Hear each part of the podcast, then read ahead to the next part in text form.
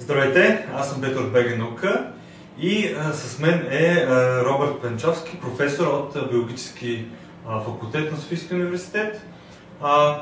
Скоро публикувахме една новина за успешен проект към фонд научни изследвания и това е и повода да, да си поговорим. Но преди за проекта, може ли малко повече да си представите, да кажете повече за себе си? Да, разбира се. Аз съм завършил гимназия в София. Не искам да казвам точната година, защото ще се окаже, че съм много стар. По-стар, отколкото изглеждам, но преди се казваше 300 училище в София зад, зад мола на, на булевар Стамбулийски с разширено изучаване на немски язик. След това отидах в Германия, където учих и работих някъде около, в порядъка на 4 години, без няколко месеца. Там завърших а, Кьонски университет и по-точно а, Института по генетика. А, там завърших PhD. А, като същевременно работих в а, Националния институт на Германия по математика и информатика, който се намираше в едно малко градче Санта Августин, което е близо до Бон. Там работих в областта на така наречена DNA Computing, т.е. използване на ДНК като изчислителна машина като молекулярен компютър. Използвайки а, микрочипове, съответно а, дизайн на микрочипове и а, тяхното приложение а, в детекцията и всъщност обработката на, на, на ДНК. А, след това се върнах в България за няколко месеца, около 3 месеца и отидах в Штатите да направя постдок. Пак около 4 години, без няколко месеца. В Йел. Това е в Нью Хейвен, Коннектикът, където работих в лабораторията на Рон Брейка. Да кажа няколко думи за него. Той е откривателят на рилопревключвателите.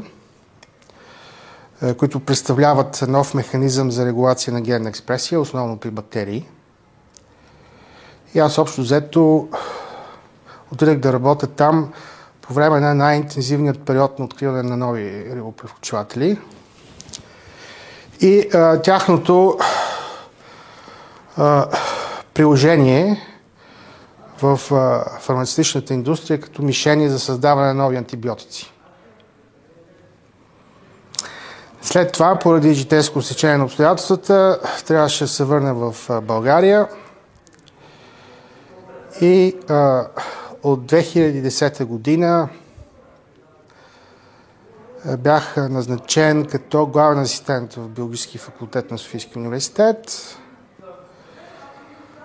След 4 години бях доцент и от 2020 година съм професор по биоинформатика, синтетична биология и молекулярна генетика в биологическия факултет на Софийския университет. Така че бих казал, че имам опит в три различни университета, които представляват общо ето три различни системи на, на висше обучение и на, на висше образование и на наука. И, и мога да сравнявам. И ако ви е интересно, мога да, да ви споделя да, някои да. от основните разлики, които са съществени. Да. Тоест между Германия, Кьон... Между Штатите, България, Германия, Штатите, да. Има много съществени различия. Сега, за Германия може да ви говоря тогава, когато съм. Нали? Те всички нещата са динамични и там се променят нещата. Но това, което мога да ви кажа в сравнявайки тези три системи, разбира се, аглосаксонската, т.е. американската в случая, е най-резултативна. В смисъл, ако погледнете класацията на топ 10, топ 20, топ 50 университетите в света, ще видите, че тя се окупира от на първо място американски университети, като Йел е някъде 10, 12, 13 място, в зависимост от различните години и от различните области. но от гледна точка на нали, е, коледж, нали, началното висше образование, той е в, обикновено в първата десетица. Да. И всъщност, какво е особеното на американските колежи? Особено тези частни, топ 10 частни университета, тук влизат Йел, Принстън, Харвард, Калтек и така нататък. А, значи това, което всъщност отличава, да речеме, американските университети или аглосаксонските университети, да обобщиме, където влизат, разбира се, и английските университети и въобще университетите на Обединеното кралство от континентално-европейските университети. Това е, че а, американските университети много залагат на създаването на социални умения от техните бакалаври. Защото там цялата система е организирана по определен начин да развива тези социални умения. Тяхното практическо развитие и практическо приложение. Как става това? Ами, примерно в колежите в Йел всички колежани спът на един кампус, хранят се на същия кампус, учат се на същия кампус и спортуват на същия кампус. Тоест, те се може да си каже 24 часа заедно. И това дава възможност да се а, а, комуникира постоянно с а, своите колеги. И по този начин а, това води до изграждане на социални умения, умения да се работи в екип, а, умения да се спазва някаква иерархия, и е, всъщност тези връзки, които се създават в колежа, след това на американците им остават за цял живот. Сега 50% от браковете се включват с колеги от, от колеж. И всъщност, как да ви кажа, колкото по-висока е таксата в колежа, толкова по-богати са родителите на колежаните. Тоест една общност от а, един тип родители, не от толкова... А... Да, но вижте, тя, значи американците са, те са развили тази, тази система в продължение на няколко столетия, да речеме на две столетия или нещо такова. И те разбират, че не е хубаво да се затварят в една общност тяхните техните бакалаври, затова те имат програми за diversity, за разнообразие, така че те дават стипендии на студенти от цял свят. Да. Така че, разбира се, основната маса е тази, но има много студенти от цял свят, които са дошли с стипендии и не задължително тяхните родители са много богати. Поради те това. имат умствения капацитет. Да, но те разбира се, те разбира се са преминали съответните тестове, за да докажат, че са на определено интелектуално ниво и са подготвени по определен начин. Така че американските университети дават, се стремат, нали, особено в последните 20 години, да, да отворят палитрата. Да, и те са събрали един добър капитал, за да могат да, да контролират да. по някакъв начин. И имат а, студенти от цял свят. И те се гордеят с това за да могат техните студенти да комуникират с хора от други страни, от други култури, с други езици и това ги обогатява. Добре, кое е плюса в Европа? Кое е различното? И в Европа се набляга основно на знанието. Не, нали, няма тази колективност. колективност при всички основни дейности по време на не само на обучението, но и на бита. Така че е, в Европа нещата са по-така сепарирани, по-разделени. А България къде, къде сме ние?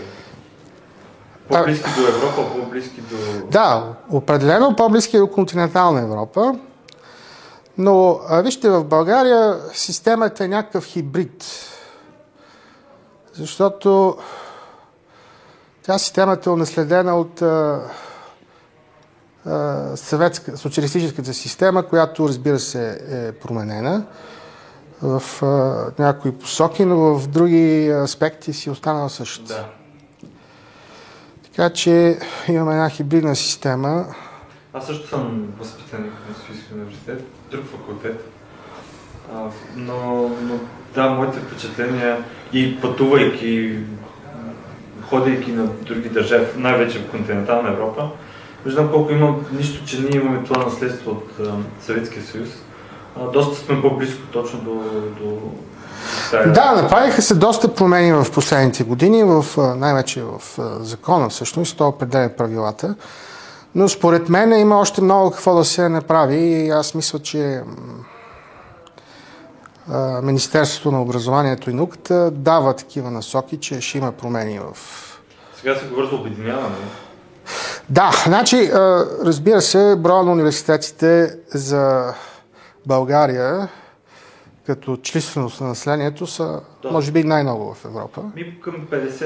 50, да, 50. Очевидно, те трябва да бъдат обединени, но това не трябва да става механично. Нали? Трябва да става с смисъл да има някакъв синергичен ефект. Смисъл да се направи. Тоест, обединението едно плюс едно да е повече от две. Да. Е, така, да. Трябва, така трябва да е стратегията.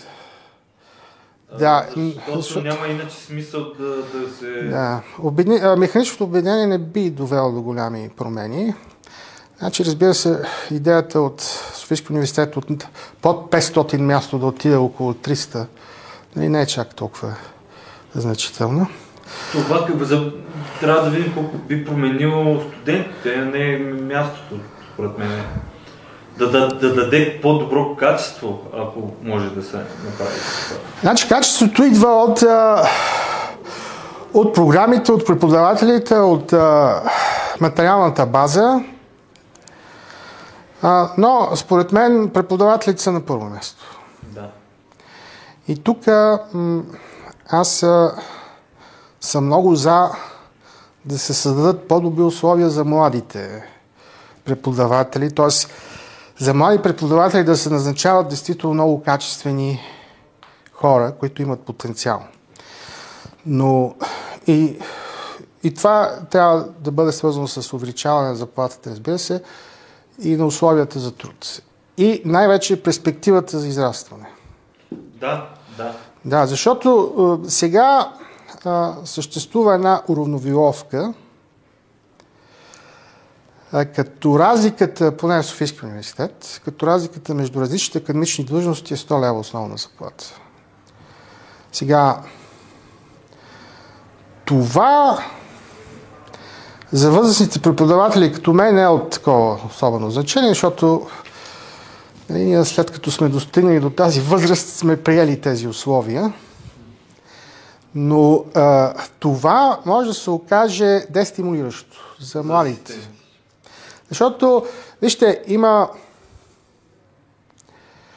а, има двойно повече изисквания, примерно, между заземане на академична длъжност главен асистент в сравнение с доцент. А, повече от два, три пъти повече публикации трябва да имате. Тоест, даже много повече. Защото, примерно, ако за главен асистент са ви достатъчно две публикации да сте доктор, Примерно за доцент трябва да имате примерно 20 публикации. Да. Това са около 10 пъти повече. Да. А пък разликата между основните, основното заплащане е само 100 лева. Така че, а, разбира се, истинските учени не се интересуват. Дали ще получават 100 лева повече или 100 лева по-малко. Но, а, но все пак а, тези млади хора трябва да създават семейства. Да.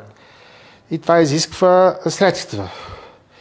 И сега да се инвестира толкова време, усилия и енергия, за да се увеличи заплата с, основната заплата 100 лева, това е някакси демотивиращо. Така че трябва да се помисли в тази насока. Да, социалният елемент много често се губи, защото един професор, който в момента, моето наблюдение повече са да кажа в БАМ, но а, много често се неглижират и се казват, ама защо младите трябва да бъдат, да се говори за млади, или да се говори за, а, ето, трябва да има нали, пари за науката, а не на млади и стари и така нататък. Не, младите трябва да бъдат стимулирани, за да се привлечат най-добрите от младите, но трябва да им се дава перспектива. И тези 100 лева а, не са перспектива. Да, защото много, много се промени времето и средата, да. в която живеем в момента. Да. И да правиш наука сега и да правиш наука да. преди да. години е много по-различно. Да, сега да. имаш много а, изкушаващи възможности да, да, други, да работиш наука. Да, бизнес, да, правиш, бизнес. Да, да. да правиш дори собствен бизнес. Да, разбира се, разбира се. А, дори може би ще е по-лесно да работиш за някого, който ще даде 3-4 пъти повече. Да, да. Знаеш, събота и неделя не се занимаваш с допълнителни проекти, с да, преподаване да. и така нататък. А това е важно да има кой да да предаде нататък науката. Да, всъщност е, това, е, това е всъщност един от а, големите проблеми в българската наука, че някакси не може да се разбере, че а, школите, традицията в науката са основното нещо. Значи трябва да има действително хора еродити, доказали се в науката, с, така да се каже, доказан, доказани научни постижения, публикации, цитирания, проекти, докторанти, дипломанти, обучаване на курсове и тези хора да могат да предадат а, свой опит, своите знания на следващото поколение. И когато се прекъсне връзката между поколенията в науката, тогава започват новите поколения да започват от нулата. Да. А в а, а, части от науката, да речеме в природните дисциплини, там няма самоуки хора. Много трудно в природните дисциплини някой може да се самонаучи и да стане много добър учен. Трябва да бъде в... Да, трябва да е чиракува, така да се каже, при топ учени в световен мащаб, които да, да го научат да го изградат като учен. То, разбира се, трябва да има енергията и интелектуалните способности. Всичко това трябва да бъде взето заедно, за да може учена, съответният млад учен да прогресира. Иначе няма как да се, да се развива. Да, да.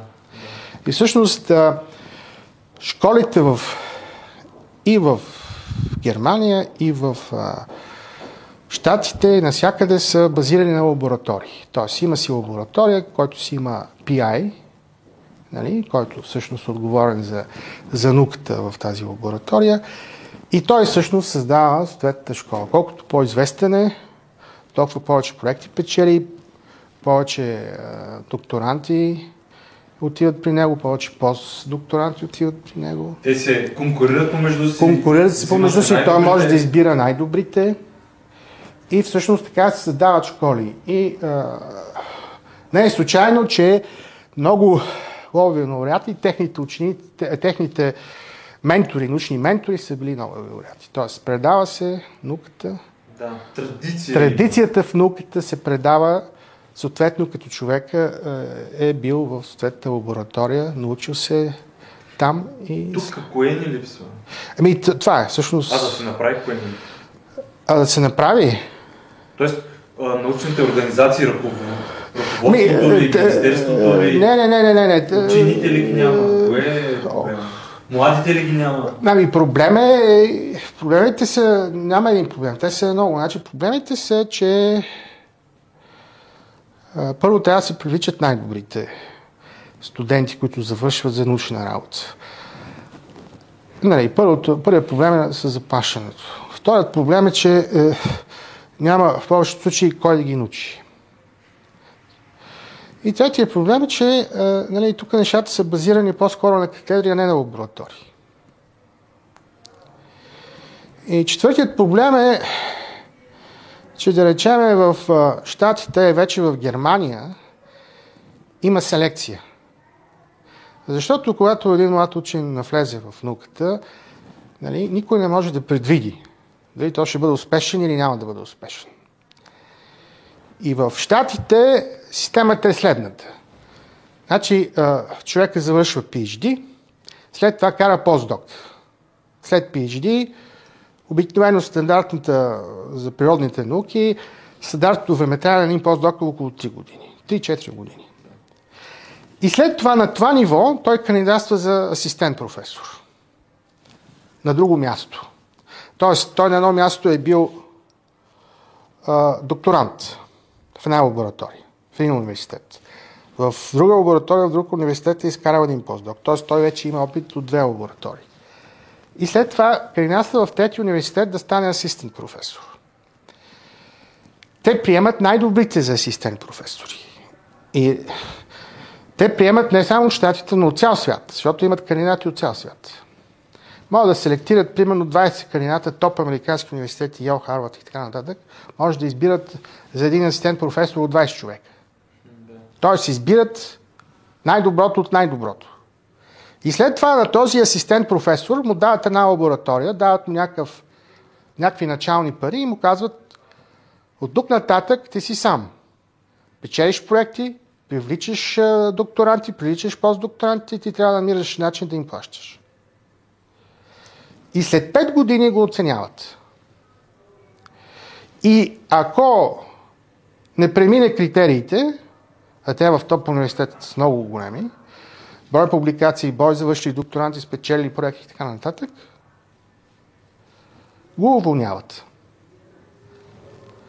Примерно в Harvard Medical School, където конкуренцията е много голяма, оцеляват около 30-40% от асистент професорите. В Йел, департамента, в който аз работих, той беше по молекулярна биология, биология на развитието, клетъчна биология. В този департамент оцеляваха около 50% от асистент професорите. Да, това също не е ли демотивиращо? Не, не, не, това е много мотивиращо. Защото за 5 години асистент професор трябва да се докаже. И след това, след тези 5 години, в зависимост вече от университетите, те могат да решат, той е много добър и му даваме постоянно място. Или му даваме още 5 години, докато стане фул професор. Така че максимум за 10 години той трябва да се е доказал. Ако не се е доказал, на неговото място идва следващ, който трябва също да се докаже по е, същата процедура. Докато в България какво се получава? В България имаме асистент професори, които могат да се пенсионират като асистент професори. Да, и те го правят. И те го правят, и те, и те го правят масово. И е, се получава парадоксът, че асистент професор с голям трудостаж получава по-голяма заплата от професор с по-малък трудостаж. Да, тук са доцент. И, и, с, да, и с доцент може да стане също. Нали? Доцент може да взима по-малко трудова заплата, защото ако има по-малък трудостаж от а, главен асистент. Да. И да има главен асистент, а, аз съм виждал на над 60 години. Да. Значи това е всъщност а, пропуск в, от моя гледна точка, разбира се, в законодателството. Значи, този пропуск беше характерен не само за България, но и за страни като Германия, които са доста консервативни. Но аз имам колеги в Германия и те вече ми казват, че има закон в Германия, където до 10 години може човек да работи в държавен университет на академична длъжност до 10 години. До 10 години трябва да се хабилитира. Ако не се хабилитира от 10 години, университета трябва да го уволни или да го преназначи на друга длъжност. Значи това са... А... Тук а, чувам, че започват някакви... Значи това а, не може да има главен асистент, който се пенсионира след 30 години трудов стаж като главен асистент. Да, това не е а, да работиш едно и също да. а, някакъв завод, примерно. Тук трябва да академичната... Значи, щом, е, щом съответният главен асистент или асистент, то асистент вече мисля, че до две години трябва да се но главен асистент, щом не е израснал до, поне до доцент, значи е, той не е имал желание или способности. Да. Да. Така че тук е, трябва да има промени, защото нещата трябва да се... да има обновяемост. Да идват по-добри колеги, да. по-мотивирани. И това е всъщност един от проблемите. Другият проблем, разбира се, е атестацията, която е много занижена в много университети. Атестационните критерии на академичния състав трябва да бъдат значително повишени, защото сега се оказа, че 99% имат отлична оценка. Да, което обесмисля, което обесмисля самата атестация. А, така че а, тези неща са свързани с промени в закона за образованието, т.е. обединението на университетите, атестациите, академичното развитие, заплащането са а, свързани с, а, законодат, с, с промени в закона и с промени в а, подзаконовата нормативна база. И доколкото аз знам, а, и съм чул, разбира се, аз съм много далеч от тези неща, но настоящият министър на образованието и науката дава сигнали, или Министерството дава сигнали, че те мислят в определени посоки за промяна. Да, тъй като министър се пак стана и академик.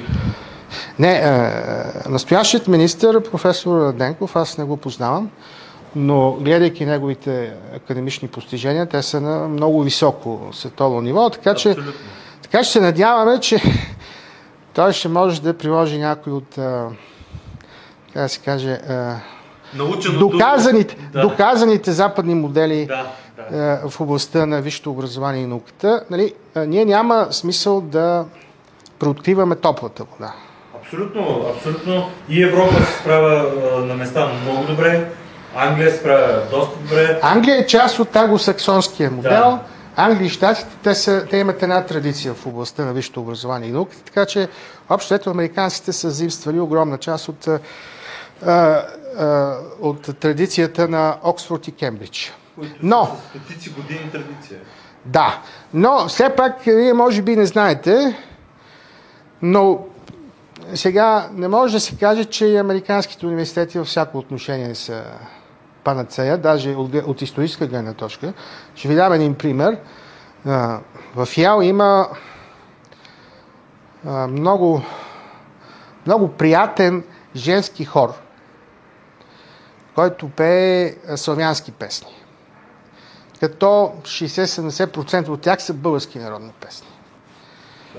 И аз там бях направил много така приятно изненадан, като отидах за първи път на тяхно представление в Ял и е, чух, че те пеят огромна част от е, най-разпространените автентични български песни. И това ви го казвам във връзка с е, това, че този хор е създаден 1960 и някоя година, сега ще ви излъжа точната година, но 60-те години. Да.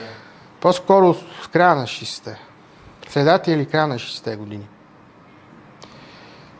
И е създаден в същата година, в която са допуснати жени да се обучават в ЕЛ.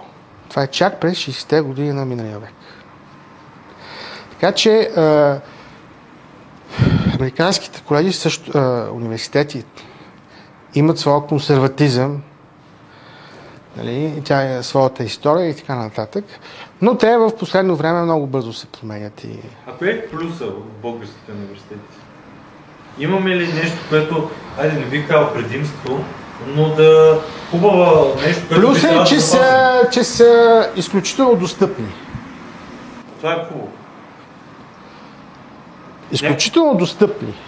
Сега, това за тези, които искат да федат е добре. Но по принцип това е, има някаква такава демократичност в тях също. Има така. А, освен, че са много достъпни, другият плюс е, че са изключително демократични. Нали. Всичко се решава чрез гласуване. В повечето случаи. Да. Това също е, е плюс. В повечето случаи. То няма съвършен... Няма, няма, но да, така че и българските университети имат своите предимства, които разбира се трябва да бъдат запазени, имат своите традиции, които трябва да бъдат запазени, но а, е, класациите са недвусмислени. А каква наука правят българските университети? Защото това е най- непопулярното нещо за университетите, да, говори се колко студенти влизат, говори се да, пари, да. говори се преподаватели, но научната вижте, част вижте, повече често се прехвърля на БАН. И не, не, не, не, не би трябвало да се прехвърля на БАН. Сега няколко голями български университета са обявени за научно-изследователски, т.е. в тях се развива научна дейност, вече официално. Друг е въпрос, че самия университет особено да инвестира в научна дейност. всичко а, всичко, общо взето 90% от същата дейност се финансира от проекти. От външно финансиране. От външно финансиране по проекти. Проектите, вътрешните проекти са на много ниска стойност. Така че може би над 90%. А, Но важно да кажем, че това е много скъпо нещо. Сега, да, значи, да трудно, е, трудно е да се каже по принцип науката. Значи аз нямам никаква представа за хуманитарната част от нещата, но има много известни учени в физическия факултет, в химическия факултет, в биологическия факултет, въпреки че аз съм от него и не искам да говоря. И може би съм пристрастен по тази това, тема. Това не пречи да се, се казва нещо. Да, но а, има, така да се каже, академици и от трите факултета, доколкото знам. Това само по себе си е, да, е, е, добра, е добра атестация. За съжаление, аз за хуманитарните науки не мога да не се чувствам компетентен. Аз съм да завършил философски факултет. А, там а, чисто като цяло има интересни неща, които се Без съмнение, но... А, включително и а, фонда а, финансира да. фонд научни изследвания. Да. А, доста неща са свързани вече с а, нагласи, начин на мислене, социални така интересни теми, които няма как да ги знаем без проучвания, изследвания, много ходене на терен. Така че има интересни неща, които... Но моята най-голяма болка е, че не се говори за нищо от това. Правят се проекти, но no. независимо дали са философски факултет или биологически или физически. Да, е, за това сме тук всъщност да разкажем за... Да, да, но това, за, това за един проект. Да. Нали? Че да. трябва да се говори, защото после да а, дори учените помежду си нали, нямат. Не, науката трябва да се комуникира и то трябва да се комуникира достъпно за, а, така да се каже, общата публика.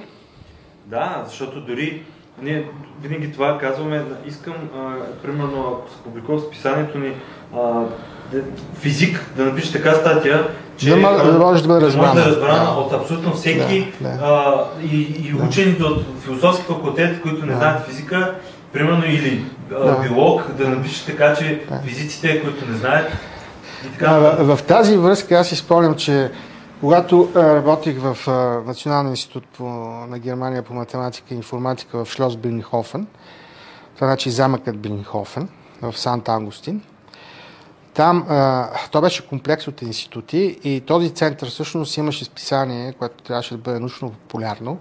Трябваше да обяснява на научно-популярен език резултатите на този а, институт. Сега, в интерес на истината, аз докато бях там, те, те го разформироваха този институт и го направиха част от Франхофер Гезешафт. Тоест, това беше още по, по време на правителството на Шродер. И те а, искаха да има, да се прави по-приложена наука.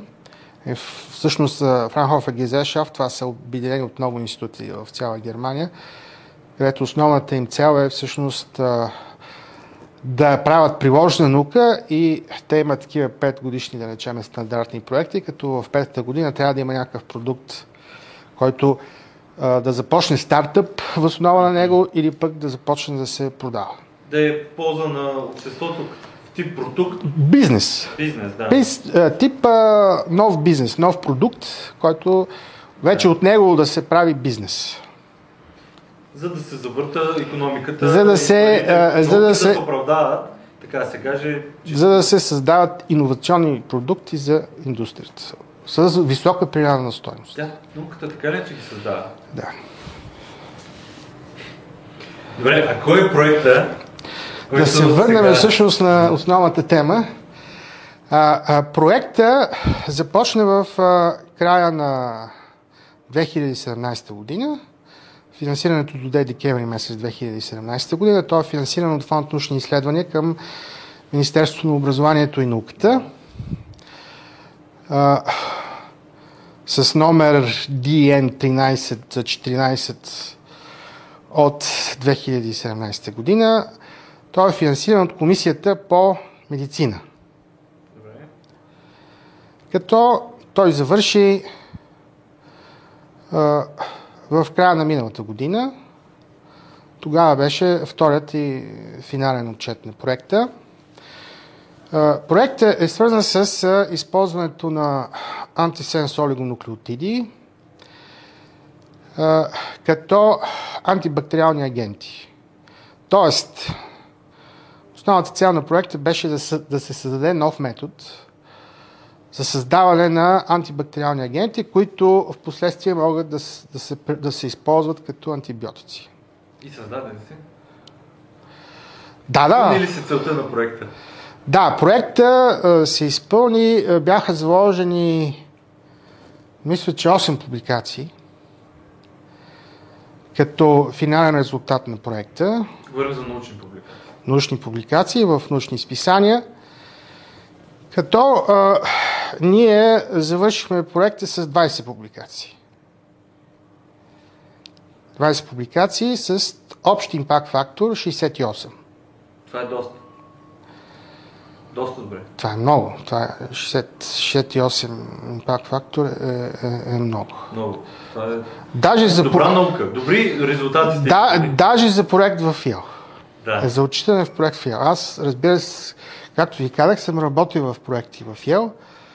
Работих в един проект по DARPA в ФИО и аз там, той беше за пак 3 годишен. Мисля, че беше за 180 хиляди долара. И там го четахме с една публикация с импакт фактор 20. Не е малко, 20 и няколко. Не е малко.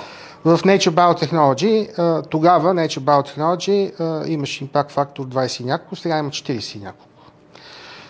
Но една публикация с импакт фактор 20 и няколко. Този проект нали, е за 120 хиляди лева. Нали, не е за 180 хиляди долара. Не е правен в е правен в Софийски университет и го отчитаме с 20 публикации с общ импакт фактор 68. Но, а, това е а, формалната страна на нещата. Да. А, въпросът е какво от това? Точно така. Точно това ще да кажа. И какво от това? следва? Какво след- Какво става? Сега, първото нещо, което не е основното нещо, като страничен продукт на проекта, са създадени а, 15 приложни програми в областта на биоинформатиката, които са достъпни за всеки. Аз ще ви дам веб сайта, Да, добре. където всеки може да отиде да ги използва, без даже да създава акаунт. Просто трябва да има интернет достъп. Това е. Тоест, вие сте ги създали. И те се използват, те се използват е преди това. Да. Такъв тип софтуер и вие сте го се направили и сега го има. Сега, имало е подобен тип софтуер, ние сме направили някои подобрения, но най-важното е, че той е абсолютно достъпен, Да. без никакви изисквания. Освен тези 15 програмки биоинформатични, които са основни, нали, те са Basic Bioinformatics, нали, ос- основни биоинформатични а, средства нали, за анализ на ДНК, на РНК Да. и така нататък. Освен това сме създали и база данни. Малка база данни, която обаче е фокусирана точно върху използването на нашите нови мишени, защото ние в този проект използваме нови мишени, именно рибопрескочвателите, които ви споменах в началото. А, ние сме създали база данни, която описва биохимичните пътища и описва секвенциите, това са РНК молекули. Тоест, дава много информация а, как тези неща могат да бъдат използвани, която информация може да се използва да, се създават, да се използват тези рибопрескочватели за нови мишени за създаване на антибиотици. И това пак е достъпно а, за всеки. Това, разбира се, тези неща, освен това, са публикувани в Да. Био, биоинформатични списания нали, с импакт фактор, защото Да.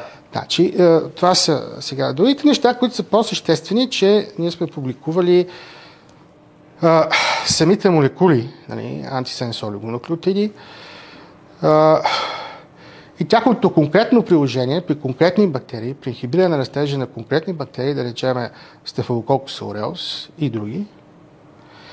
И ние сме описали самата процедура, която има своите съществени предимства. Самата процедура за създаване на тези а, антибактериални агенти.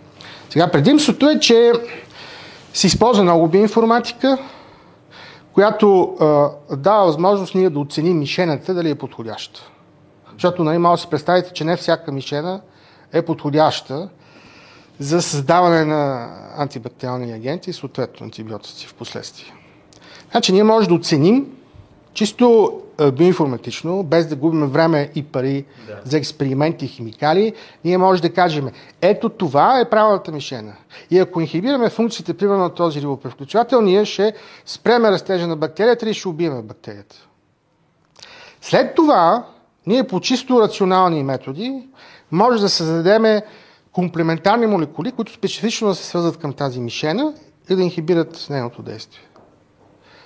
Пак, използвайки а, чисто биоинформатични методи и методите на computational biology. Нали?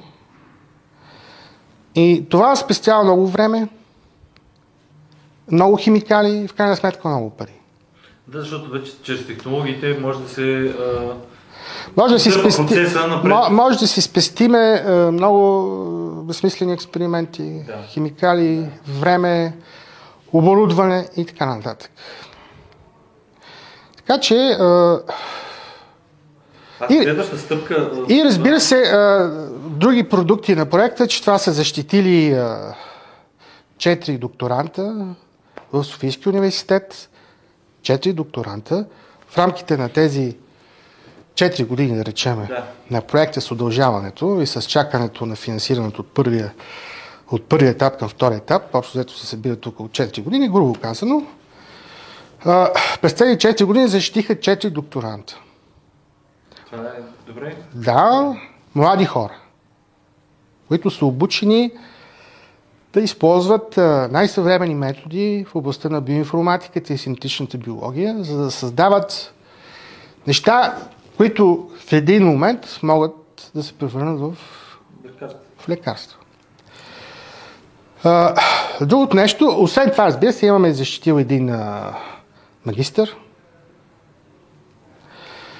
Имаме, разбира се, участие на три конференции с две презентации и с четири постера. Един от постерите за награда на една от конференциите. А, и разбира се, друг Друг резултат на проекта е закупуване на оборудване, не много, но важно. Да. Лабораторно оборудване, компютърна техника, което разбира се ще се ползва от биологическия факултет на Софийския университет, от настоящите и бъдещите докторанти, и студенти, и магистри, и бакалаври, така че всичко това е допринася малко по малко за подобряване... Да, за подобряване на базата, за подобряване на практическото обучение на студентите.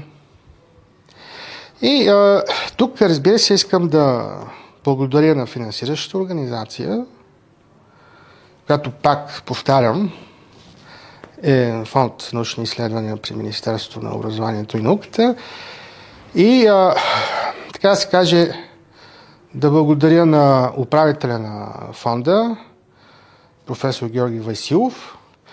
Той няма директно, директен принос а, към избирането на този проект и неговото реализиране, но откакто той пое администрирането на фонда, аз мисля, мисля че а, нещата се подобряват във фонда, от гледна точка на това, че може би печелят по-стойностни проекти, а, които имат Качеството по-добри резултати. Да, мисля, че качеството на финансираните проекти се повишава и това сигурно има някаква връзка с а, някаква промяна в правилата във фонда по време на управлението на професор Георги Василов. Това са мои така впечатления, които мога да споделя. Разбира се, има какво се желая. Има какво се желая, но а, смятам, че се върви в правилната посока. И ако се държи курса, може да стане и още по-добре. Да, като аз бих дал един такъв съвет, не знам какво е положението, но съм се оплаквали хората. Когато кажа защо проектите не се говори за тях, всички казват, защото няма перо или изискване за комуникация на проекта Сега, всичко свързано само дейността на научната работа. Сега, а, аз тук имам малко по-друго мнение. А, аз съм, така да се каже, доста песталив. Когато а, изразходвам а, проект, а, средства от, от проектите на фонда, и а, ще ви дам примери за това. Значи аз не смятам, че трябва да има пари за комуни... комуникация, защото комуникацията може да става без пари. Но не става. А, сега, аз ще ви дам примери. Примерно аз съм направил веб страница, аз ще ви дам адреса и вие надявам се да я сложите. А, линк, линкове. Да, да, линкове в описанието. Значи там са представени резултатите от проекта, там са представени темите, там са представени линковете към публикациите, там са представени линкове към защитите на докторантите, към конференциите. Има си, разбира се, аплетите, биоинформатичните аплети, всичко е там. Освен това, аз имам профили в Facebook, в LinkedIn, в много социални мрежи, там рекламирам. Освен това, без пари, е, качваме е, информация, примерно за този проект, качена на главната страница на, на Софийския университет, е, на Министерството на образованието и науката, във вашето списание. Сега правиме това интервю във вашето списание без никакви пари. Така е, точно така е. Така че, Но, но това се случва много, много, много е, рядко. така че Това е аз идея. лично съм а, предпочитам да дам пари за химикали или пък за някой друг лев заплата за моите докторанти от проекта, отколкото да изходам парите за... Аз съм съгласен. За- Аз съм съгласен. Въпросът е за мен е за изискването, е за да. се направи нещо, а не за да се изхарчат пари. А, на, Да. направата на нещо не е задължително винаги да има... струва пари. А, да. Но Трябва да това има желание, ентусиазъм Да, и разбира но- се знания. Мое, моето е, желание за промяна в правилника, примерно, или отчитането е да има нещо свързано към обществото. Да. Аз не казвам, че трябва да има такъв бюджет, а трябва да има задължително комуникиране към обществото. А трябва да има задължително комуникиране на обществото. Да, това е. А, хората, вярвам, че ако се напънат малко, винаги могат да измислят нещо, дори да не са специалисти, никога не са го правили. Да. А, нали? Защото тая общност не е чак толкова голяма, винаги може да се пита някой да се разбере и да се направи нещо. Дали ще бъде през нас, през наука, през големи медии, други начини. Освен това, аз- на фестивали Да, да, да. и всякакви други публични неща, които ги има. Освен това, аз никога в България, даже и на Запад, като съм бил, никога не съм публикувал в Open Access списание, за което се изисква такса за публикуване. А, просто защото все пак парите са ограничени и според мен аз винаги може да, да правя така, че да публикувам, да направя добър манускрипт, който да се приеме в високо импактирано списание, Да. без да е нужно да плащам Open Access. А, което от друга страна намалява видимостта на публикацията, тъй като трябва човек да бъде абонамент на списанието или неговата институция, или пък да си плати, за да види, списание, за да види по принцип легално публикацията. Но пък за тези пари, които в момента се инвестират в българската наука, трябва да, да се стараме да ги опозотвориме най-рационално, за да има най-много публикации. Точно така. Аз съм абсолютно съгласен. И за мен един от начините е а, да в отбора на науката, да го кажем така, да бъде и обществото. Да. Защото покрай проблемите с последно време на БАН с а, финансирането, а, показа къде е обществото и науката и колко са далеч едни от други.